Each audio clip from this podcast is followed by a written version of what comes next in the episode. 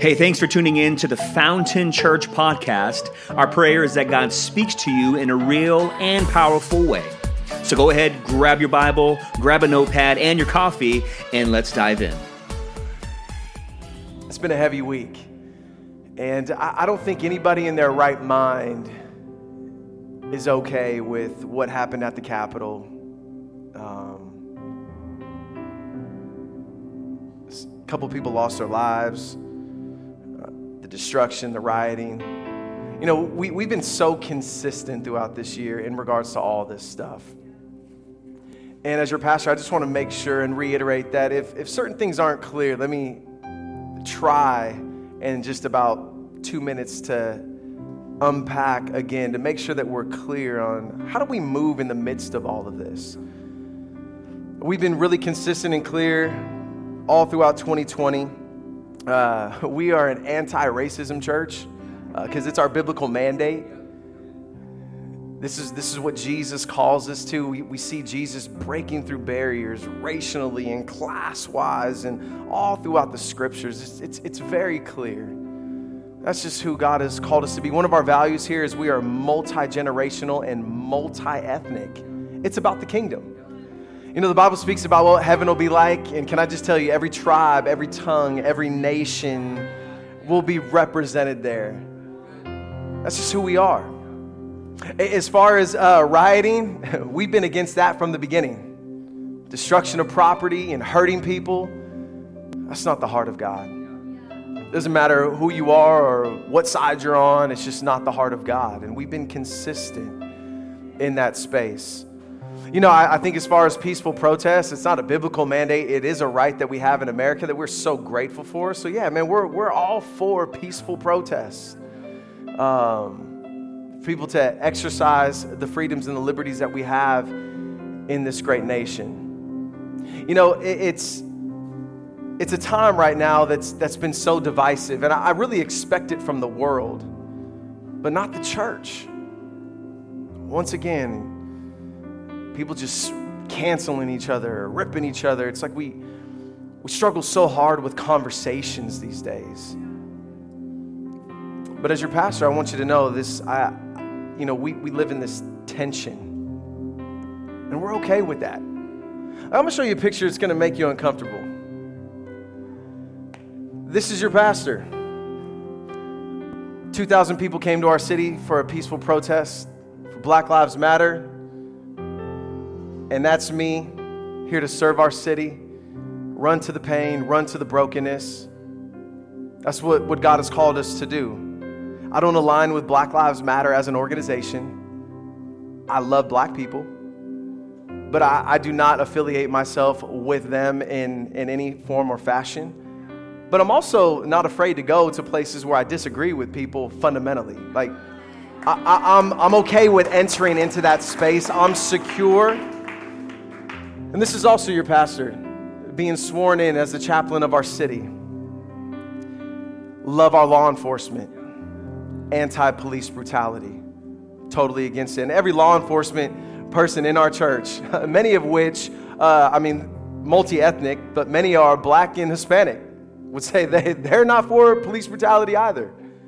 That's just the reality. Why am I here getting sworn in? Because I'm called to serve our city. I like one of, one of the beautiful things about being a Christian is again, we have to be secure with going into different spaces where we don't align, whether we don't believe the same or philosophically we're not aligned because God has called us to engage the world as followers of Jesus. Like, like we, we can't be afraid of that.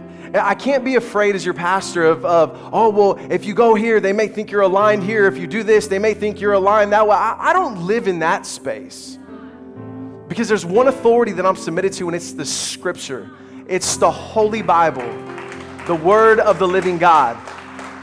That really gives me the freedom to move in this space. Because I'm going to tell you what, Jonah didn't get to choose who he went to reach. If it was up to Jonah when God called him to Nineveh, Jonah tried to run away from that call because he hated the people, quite frankly. He said, God, I know if I go there and preach the gospel, they're going to get saved. I don't want them to get saved. They've hurt us, they've wounded us. I want them to perish.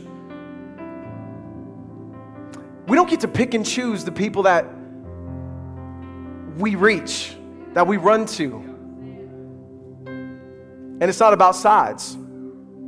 I don't live a little bit on each side of any of this. I live in tension as a citizen of another kingdom. See, see if, if you're looking at a football field, you have really three teams.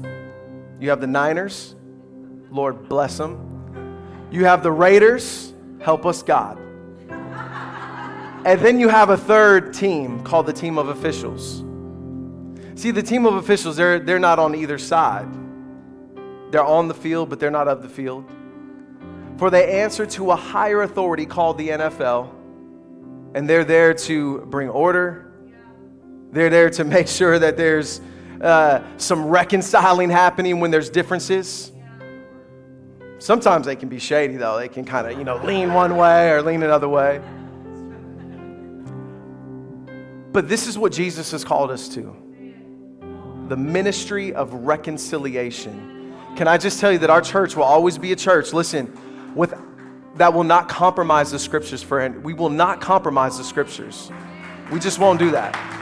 Whatever that, whatever tries to put pressure here, pressure, we will not compromise the scriptures. And, and if I am crucified for adhering to the scriptures, so let it be. I'm good with that. Our church is a, a church that builds bridges. And one thing's about a bridge is you get walked on by both sides. I've gotten walked on a lot this year. I'm good with that. That's part of living in the tension. But what's not okay is, is division in the church. We've got to learn how to recognize that we are citizens of heaven before any of this politics, before any of these things.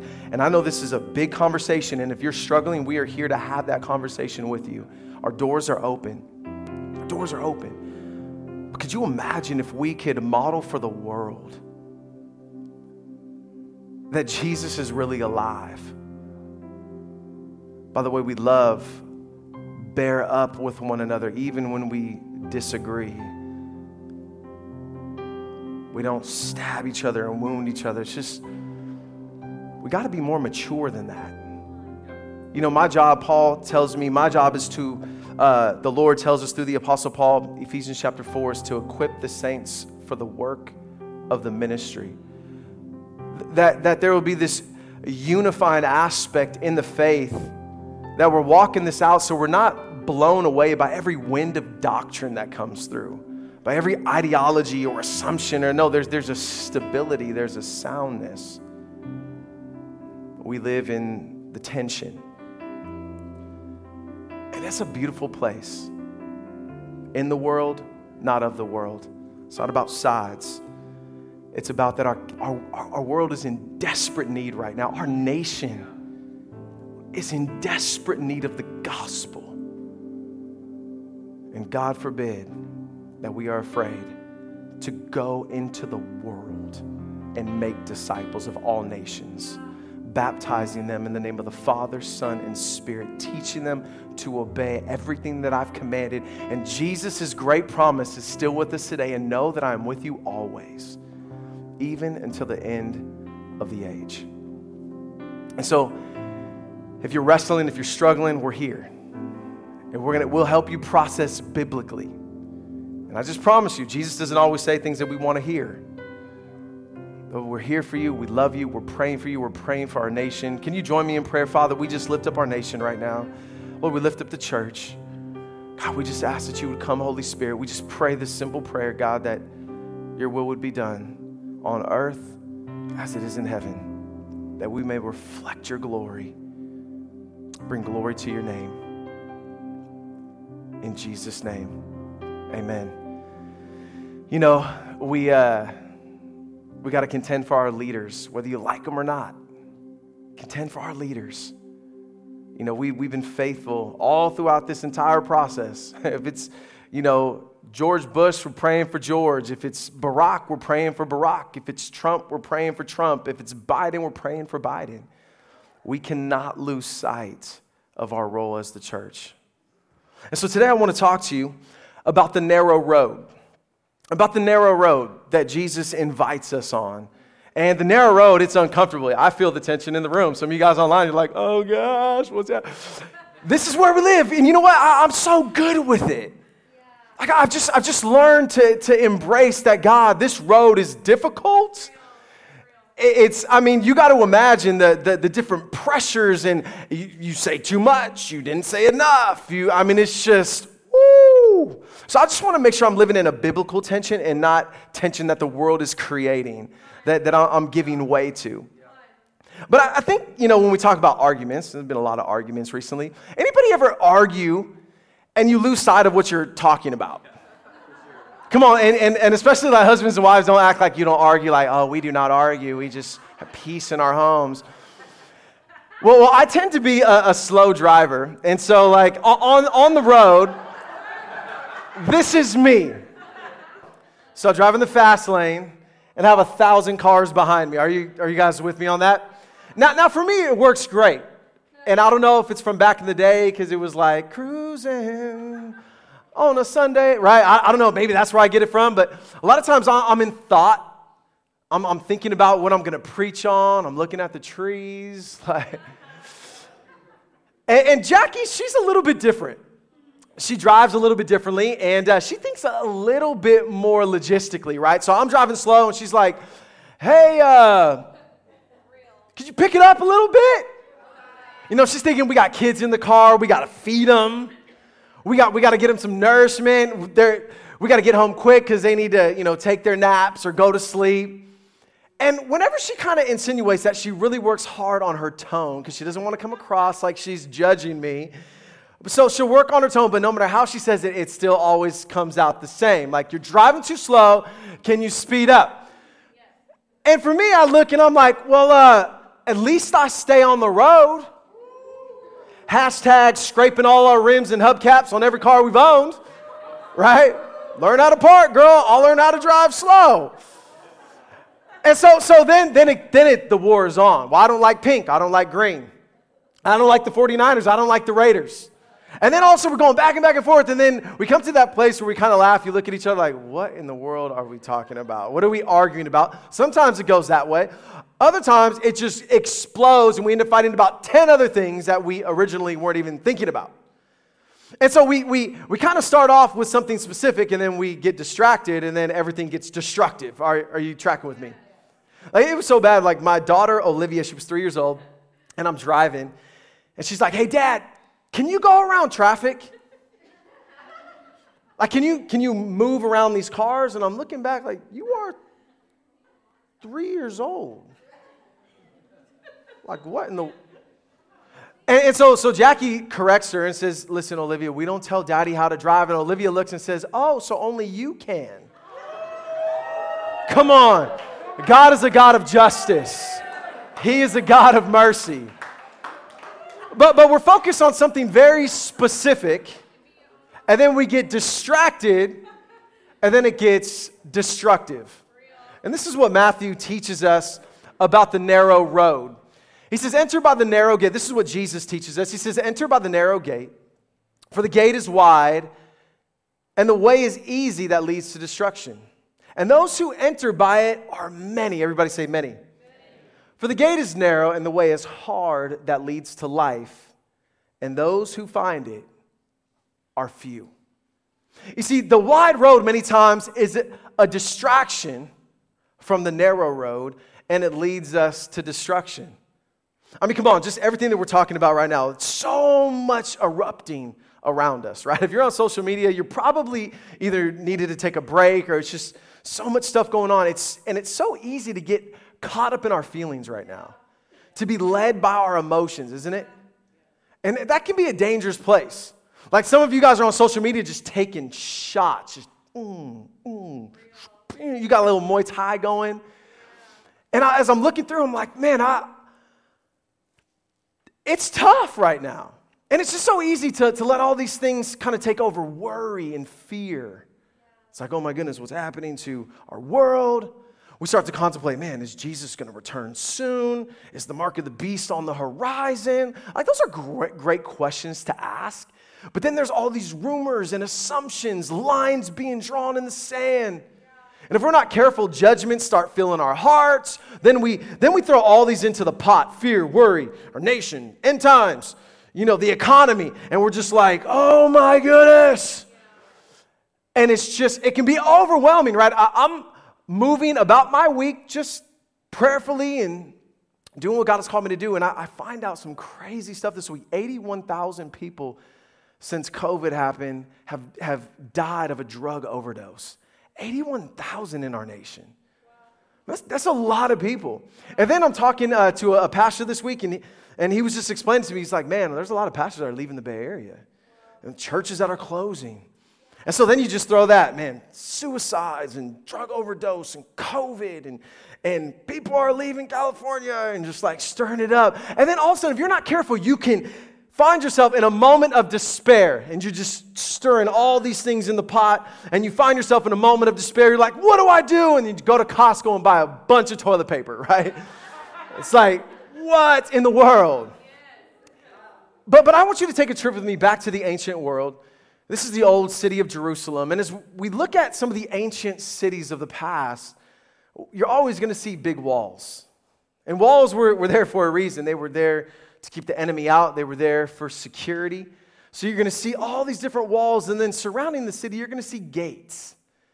And there's going to be gates of all different sizes big gates, wide gates, small gates. But the importance of the gate is, is really the gate that you enter determines the road that you travel.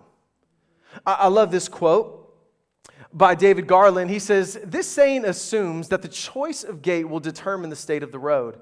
The imagery comes from the city and is surprising.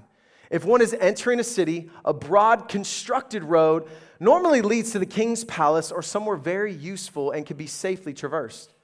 If one is exiting a city, a precipitous path would lead through robbers' territories. The Broadway offers a more pleasant excursion and avoids all danger, but the passage for followers of Christ, if they choose the right gate, will be a tight squeezed lined with suffering. Now, how many of you that sounds really exciting? A tight squeeze lined with suffering. I want to follow Jesus. Let's go. Now, now if, you're, if you're William Wallace, when you hear that, you're like, let's do it. Bring it on, right? You're excited about that. If you're not, if you're more like Dwight from The Office, you're like, the wide road sounds great. I'd rather travel down that road than a narrow road full of suffering. Uh, but, but the reality is, is the gate sets the trajectory of where you and I are going to travel, which way we will go, who we will become, right? Uh, the, the gate is, is really uh, this narrow gate that Jesus is inviting to. It, it's really, he's calling us to respond to following him. He's saying, man, come, come and follow me. Like, like the gate that we choose, it, it, it's going to be wide or it's going to be narrow. Like, will Jesus be Lord and King over our life and our heart or not? Will you follow me? Is the invitation that Jesus brings. Now, not all the gates in the city are wide, like I showed you. Like I said, some are just really narrow, they're small. Jesus' invitation, it, it's, it's narrow, but it's, it's, it's very specific, but it's also not a fast pass to heaven. Like, hey, just pray the prayer and, okay, got my salvation locked in. Now let me go live on the wide road. No, it's something completely different. It, it's, yeah, Jesus invites us to follow him. He is the Savior of the world. Yes, we will receive eternal life, but as we enter through the narrow gate, we see that it's a brand new road on how to live our life. It's a completely different road, a completely different trajectory that we begin to follow him on. And so the, the question begs is, is why the narrow road? Why is it so narrow? And, and I, love, I love how Jesus frames this. He says, enter through the narrow gate because. Everybody say because. Enter through the narrow gate because the gate is wide that leads to destruction. So Jesus is saying, do this for this reason, which is a warning. He, he's, he's warning us that there are consequences to the gate that we enter through. There are consequences to the road that we're traveling on. I remember uh, two years ago, I was in Montana, and we were out with a bunch of pastors. We're on this pontoon boat, and we park. We're deep into this lake. It was so pretty. And people are fishing, guys are swimming. But one of our guides is, we called him Montana Matt. He's just that wilderness guy that You love, you're intrigued by his stories. He's the guy, he's young, but like two weeks ago, I had a face off with the bear and the bear stood down. He's that guy. And so I remember we, we pulled the boat on the side of the shore, and he said, Hey guys, I think there's a pond with some great trout on the other side of this hillside. But I've never been there.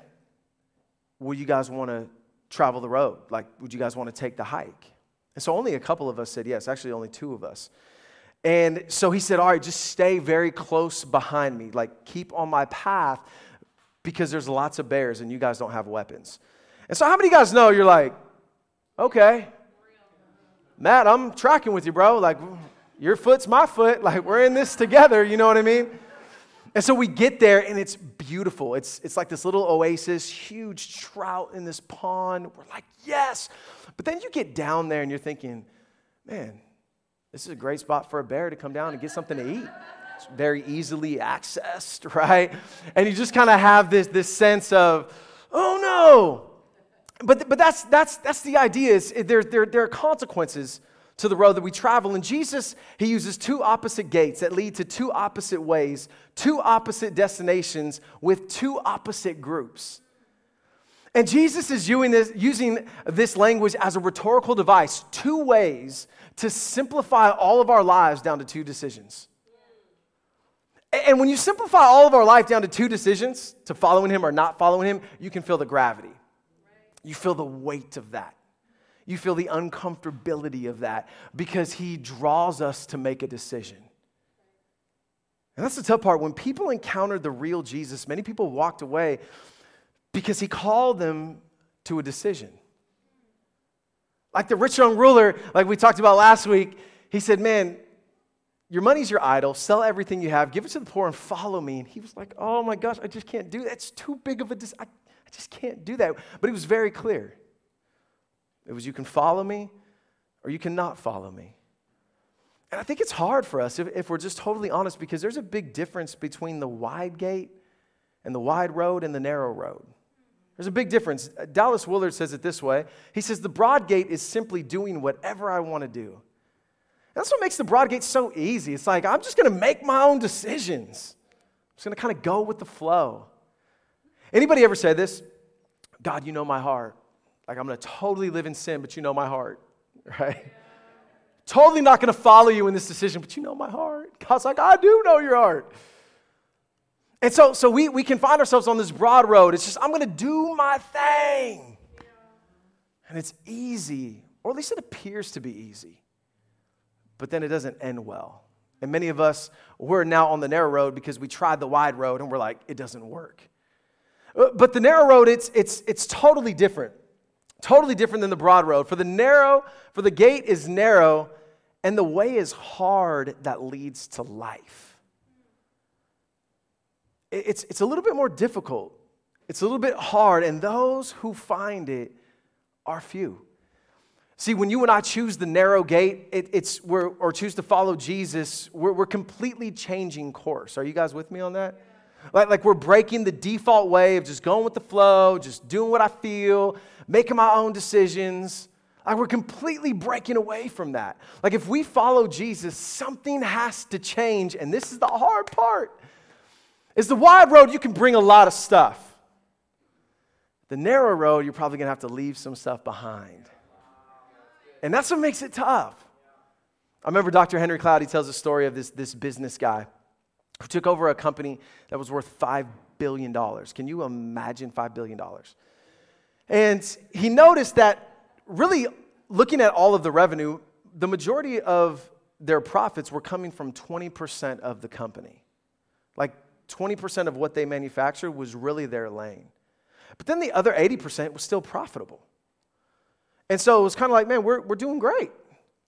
So he comes in and he says, no, he says, hey guys, we're going to take that 80% and we're going to cut it. And people are like, what? Like it's profitable. We actually like this stuff. Like it's, you want to cut it? And so it seemed a little, a little crazy to, to, to make that decision. It seemed a little narrow minded. But they cut that 80%, and he took that company by focusing just on the 20% from a $5 billion company. It's like a $50 billion company. And so sometimes the narrow road, it caught, we're like, we got to cut some things. We got to leave some things behind. And it's tough because I, I think the one thing that we hate to leave, like the, the number one thing that is the most tough for us to leave behind, it's, it's not this, it's not that, it's not this. Oh man, it's control. Like, like the biggest thing that really keeps Jesus from being Lord of our life for the most part is control. And like our culture is filled with opportunities that fuel our idolatry to be in control. Uh, like, like money. Doesn't money give you, can give you a false sense of control, right? It's kind of this illusion that I'm gonna be okay. I got some money, got a little nest egg, got my 401k. Got... And then now, when you, you start to hear about the market shifting, and maybe there's your 401k is not gonna be there, and then it's like, oh no, like I, I'm losing control. What's going on here? And some of us, we use power. Some of us, we don't like to, um, we stay away from anybody that can hinder us keeping a measure of power or authority because somehow in controlling the narrative or the situation, we feel a little bit more in control and secure. What about sexuality? I, I, I mean, I, I, think this is a big one. We, we understand that, that beauty can be seductive. And we understand that, man, we can use beauty to, to manipulate people in such a way where they become addicted to us. You ever think about that? What, what about words? I think we can control a lot with our words. We can kind of help people alter their view of themselves or question their identity so we keep them in a place of bondage and control. We can help, we kind of, you know, discourage them to a point where we, we alter their self perception and they're like, ah, I don't even know who I am, and we have this kind of control over them. What about shame and guilt? Anybody ever used to get a guilt trip put on you when you did something wrong? Like, all right, guess you don't love me, right? And, was, and really, what we're trying to do is we're trying to control. How about religion? How about religion? You know, in our culture today, people say things like this religion is used to control people. Okay, fair enough. And that's why we say we have a relationship with God. We're not, when people say, hey, I don't like religious people, I'm like, I'm not religious. They're like, You're not religious, you're a pastor. I'm like, No, I have a relationship with God. It's a big difference. James said, What re- religion, according to the scripture, is to take care of the orphans and the widows and to keep oneself from being unspotted from this world. Big difference. But when I talk about re- religion and people saying religion controls people, people try to use religion to control people, it, it's actually true. But, but I think the part that we miss is religion many times is used not to simply control us, but to control God. Because we are so terrified as we look out into the world, we're like, Oh Lord, I'm afraid, I'm insecure. I, I, I have, you know, fears of what's going to happen. I have desires that I really need to be met. Otherwise, I'm not going to be okay. And so, what do we do? We want to use God to get what we want. Like, how better of a deal than to get God on your side to give you what you want? And so, we're like, okay, well, God, I'm just going to follow you with everything so you can make sure, like, my family's good, I'm good, everything is secure. But in reality, we're still trying to control things. Now, control isn't necessarily a bad thing, right? Control is a fruit of the Spirit. Like, it's evidence of the Holy Spirit living in our life is self control. So I'm not talking about, like, we should have self control over destructive things in our lives, over things that, that, that can cause pain and that are unhealthy. Absolutely. But I'm talking about when you need to hold on to control so much so that you hold on to your life so tightly that you stop trusting God, you stop depending on God, and what you're in danger of in that moment is trying to become God yourself. And we just don't think about it like that, right? It's, we just, we don't think about how difficult it is to let go of control. I love how Jon Tyson put it. He says it this way He says, Christianity is not primarily, primarily a plan of protection against the brokenness of the world, but a relationship with Christ in the midst of it. When we confuse those two, we end up using God as a kind of genie to ward off our existential angst. In other words, we start using, we start giving to God so we can get. I'm gonna follow you because I wanna get this. Like, I'm really not following you for you, I'm following you because I want my family to be safe. I'm following you because I want to be financially secure. I'm following you because I want to gain something. And there's a famous story of Charles Spurgeon. He, he tells this story, it's an old story, but it was a story of a kingdom.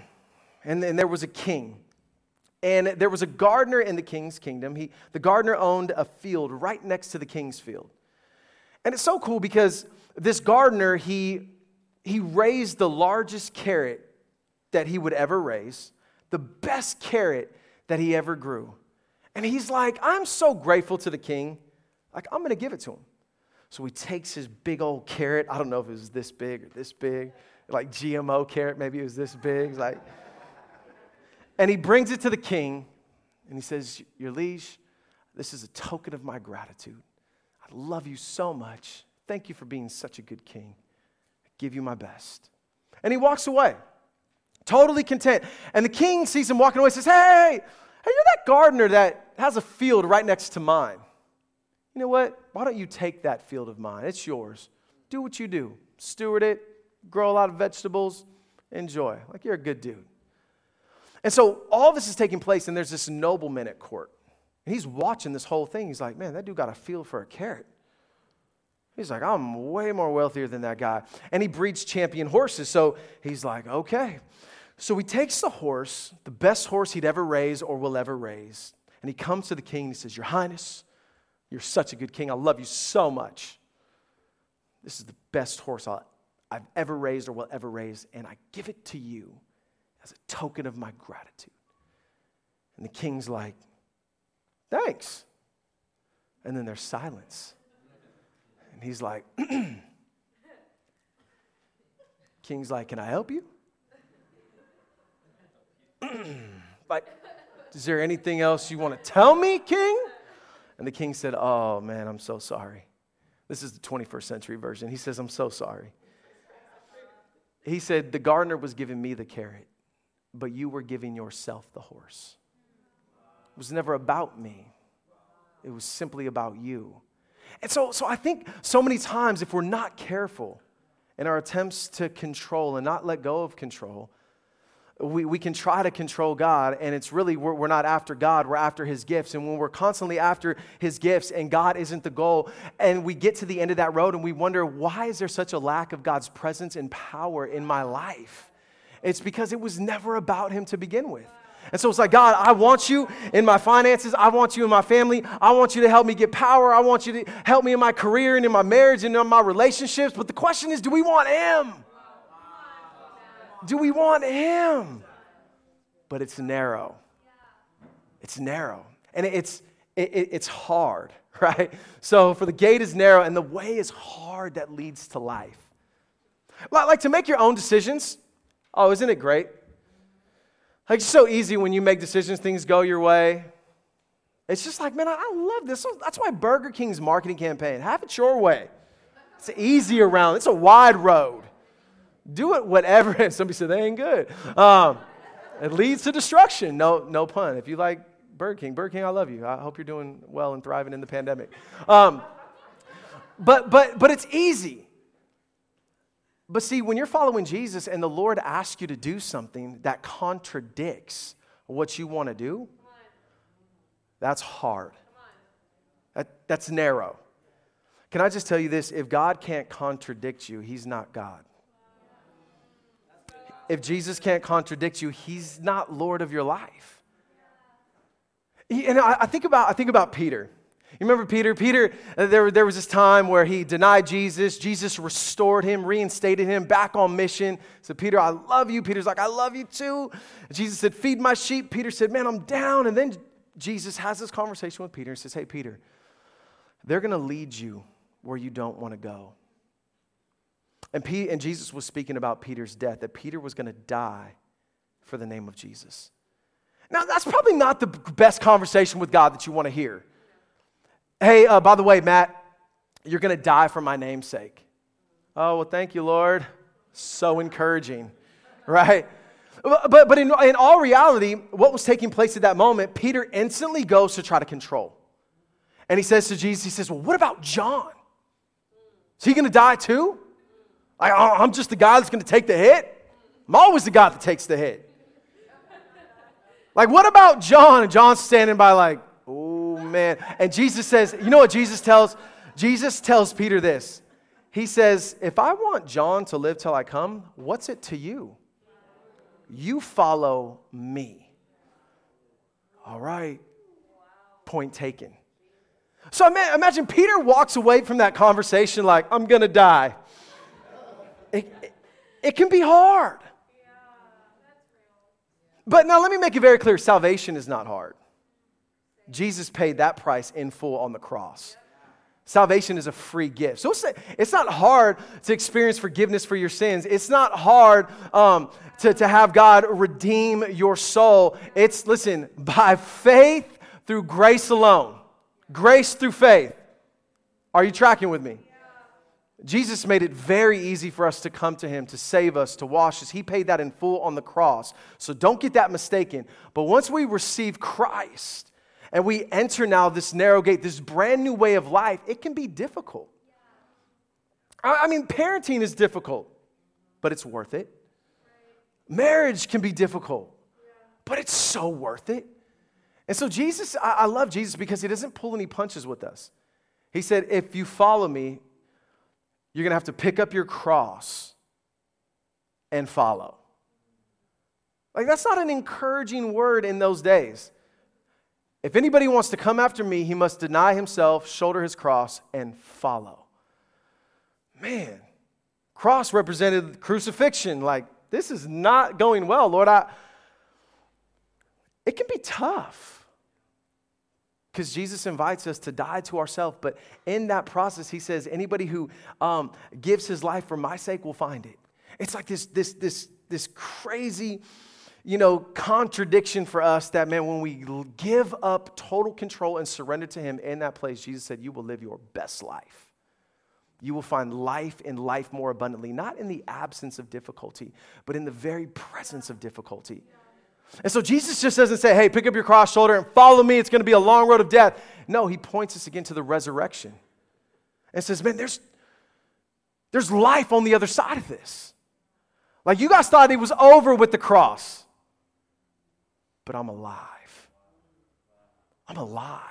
The hope of the resurrection, I'm telling you, ladies and gentlemen, we, we have to to bask ourselves in the reality of the cross and resurrection, especially in the times that we're living in right now. We got to bask ourselves in this. Are you with me? And so, because it, it, can seem tough, and, and you may be sitting here right now, you're like, you're tuning in online, you're like, I don't want that road.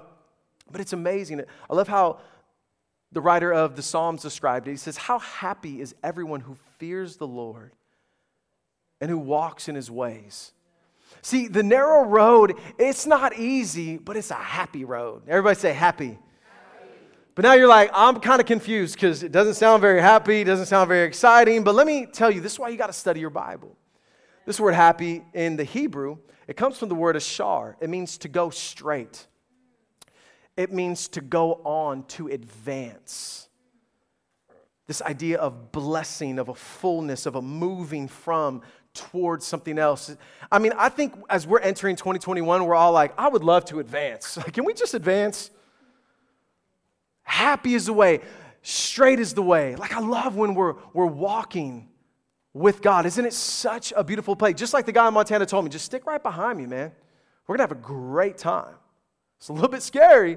We're going to have a great, just stick behind me.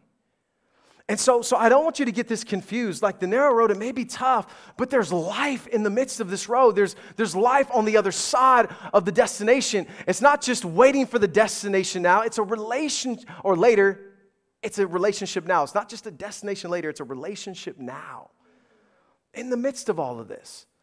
And I love it how the psalmist does not connect happy to a possession, to a place. How often that's where we go. Whew, just need to get away. I just got to go somewhere. Whew, I need a vacation but I can't go anywhere.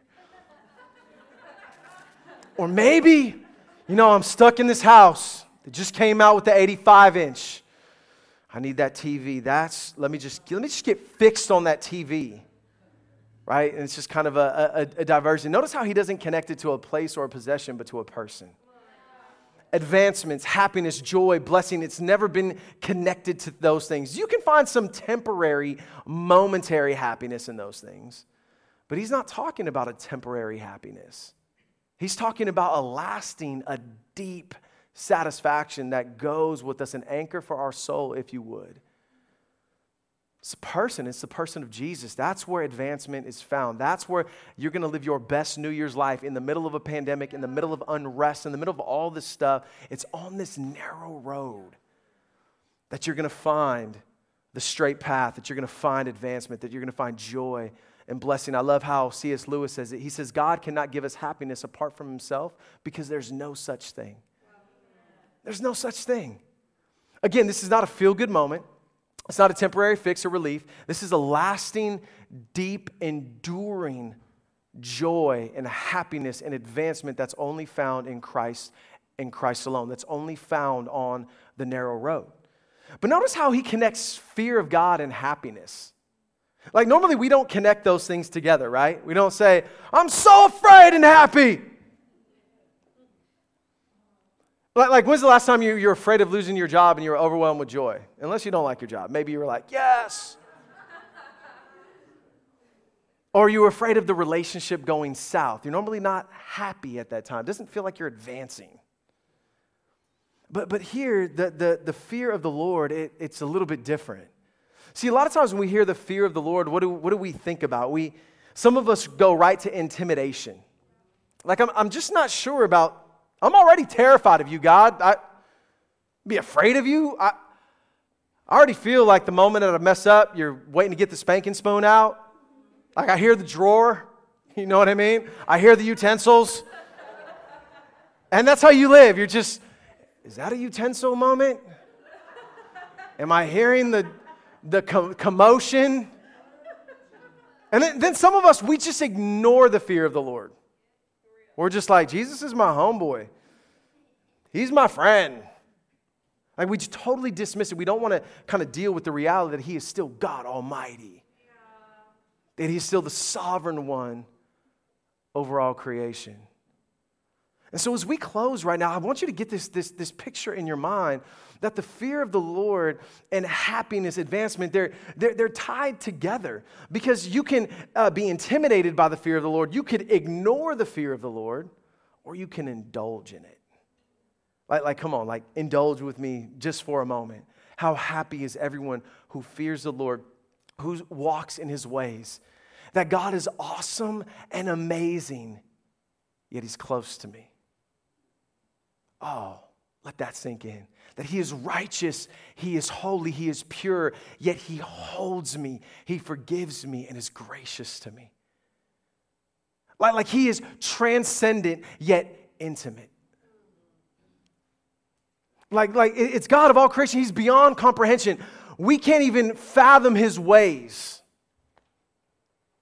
in regards to who He is. It's the questions that my kid asked. Well, who created God? Like, for real, we're going to have this conversation at 10 o'clock at night. He always was, always is, and will always be. He's the first and the last. He's the beginning and the end. He's the Alpha and the Omega. Beyond comprehension, yet he steps into humanity. He steps into this world, puts on human skin, even though he's king over all. And he willfully goes to a cross to pay for your sin and my sin for a people that rejected him. Even while we were yet sinners, Christ died for us. I want you to think about the people right now that are making you the most angry. Right now. Think about those people. You're just like, man. That's exactly who we were when Jesus stepped in to our world. I mean, imagine this. I created you and you're rejecting me. Woo. But I'm going to willfully lay down my life on a cross to be in relationship with you. A relationship that will last forever. A relationship that will move beyond this life into eternity. And when you can indulge in the fear of the Lord, of his awesomeness, yet his closeness, of his power, yet, yet how, how gentle and personal He is. Oh my goodness, this, this awe begins to lead to joy. And, and, it, and it's possible. This is my kids on the log ride. This is a perfect picture of terrified and fun at the same time. They're just like, ah! And they get off the ride. That was the best ride of my life. Oh my goodness. Can we do it again? But right here, look at Abby's face. She is not sure. She's like, my stomach is tickling, but I'm terrified, but I'm having so much fun. This is going to be our 2021, y'all. This is the narrow road. If you'll choose to embark on it. I, love what First John says. John says it this way the one who says he remains in him should walk just as he walked. But notice the order. Notice it doesn't say walk just as he walks so you can remain in him. That's religion. No, when you remain in him, you'll walk as he walked. That is, as his spirit abides on the inside of us, as we abide in his word. The Bible says that it's the Spirit of God that makes us more and more and shapes us into the image of the Son. That if we say we remain in Him, we should walk as He walked. It's a narrow path. It's a path of tension. It's a path less traveled. It's a path that the world thinks is ridiculous. Oh, but it's a path of happiness and advancement and blessing and joy in the midst of all the chaos. There's, it's, it's a path of the fear of the Lord and this joy as we walk in His ways. And this is the beautiful, awesome opportunity is that it's for everybody. That the, the door is open. I, I love this. Happy is everyone who fears the Lord and walks in His ways. For God so loved the world that He gave His only Son that whosoever or everyone who believes in him would have everlasting life.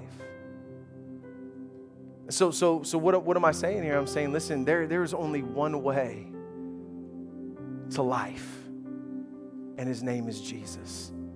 Jesus said, I am the way, I am the truth, I am the life. The door is open, the gate is open to all who would come and put their faith in him and in him alone The door is wide open, the narrow road. Listen, the gate is here. He is the gate. Jesus is the gate. It's not just a momentary decision where I kind of get my little heaven fast pass. No, no, it's setting him apart as Lord and setting out on a brand new trajectory. Gate determines the road.